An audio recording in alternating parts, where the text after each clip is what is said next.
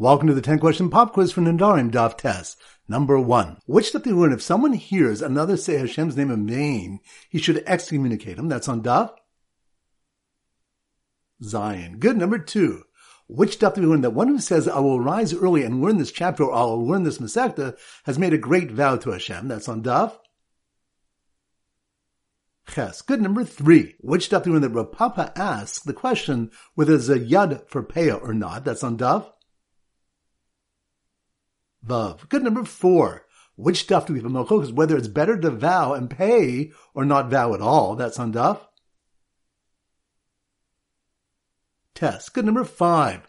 Which stuff we have? Abaye and Rabba regarding Yadayim She'ein Mochichos, and we compare it to Malchus regarding how explicit a get has to be. That's on Daf. Hey, good number six. Which of the one who has a dream that he was excommunicated needs ten people to release it for him? That's on Daf. Ches. Good number seven. Which stuff do we have the story of Shimon Tzadik and the handsome Nazir with the beautiful hair? That's on Daf. Tes. Good number eight. Which stuff do we have the question whether Yadayim are effective to designate a beis hakisei, a lavatory? That's on Daf. Zayin. Good number nine. Which stuff we learn that one who makes a nether Kinidrei Resha'im has made a nether, but one who says Kinidrei Kesherim has not? That's on Daf.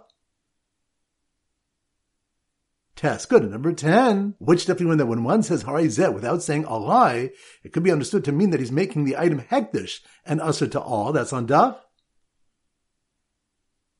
Vav. Excellent. That concludes today's pop quiz. This is Rabbi Avram Golden Zich wishing you a great day and great learning.